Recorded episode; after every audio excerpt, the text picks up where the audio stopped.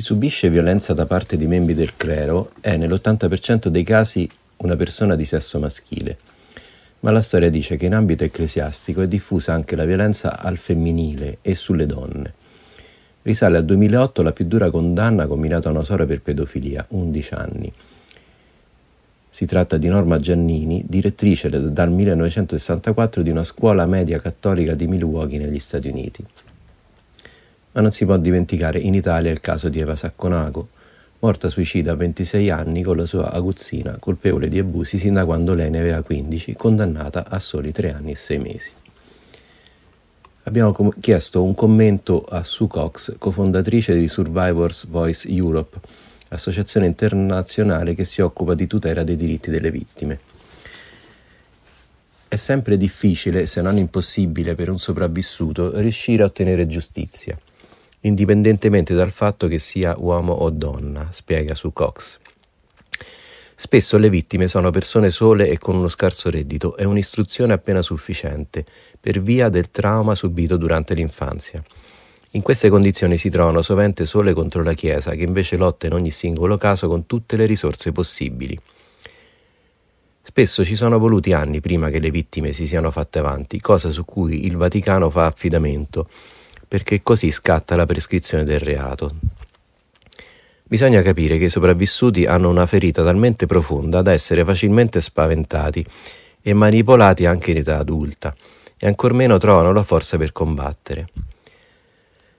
La Chiesa, osserva ancora su Cox, ha una lunga esperienza da astuta manipolatrice.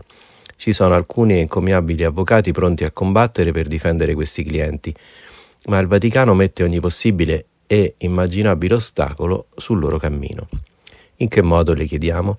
Cercando di screditare le vittime usando ogni singolo cavillo legale, ogni piccola tattica per ritardare le procedure. In questo modo i processi si trascinano per anni e le vittime sono spesso logorate al punto di ritrovarsi incapaci di continuare la battaglia giudiziaria.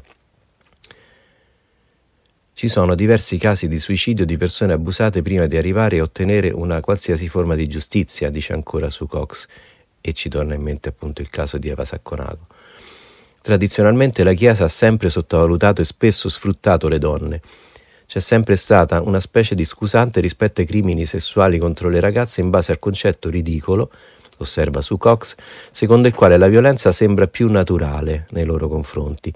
L'abuso dei ragazzini ha certamente creato ulteriori difficoltà alle gerarchie ecclesiastiche e ai responsabili diretti chiamando in caso appunto la questione dell'omosessualità, della presunta omosessualità, ma dovrebbe essere considerato quello che è un orrendo crimine in tutti i casi.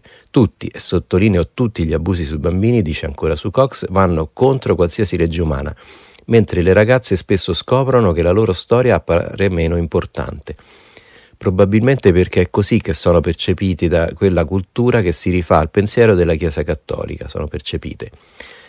L'abuso sessuale è potere, è umiliazione, è la sottomissione di un essere umano più debole per la soddisfazione, tra virgolette, personale di avidi criminali che non hanno alcuno scrupolo verso le loro prede, conclude la fondatrice con Tom Lerskor di Survivors Voice Europe.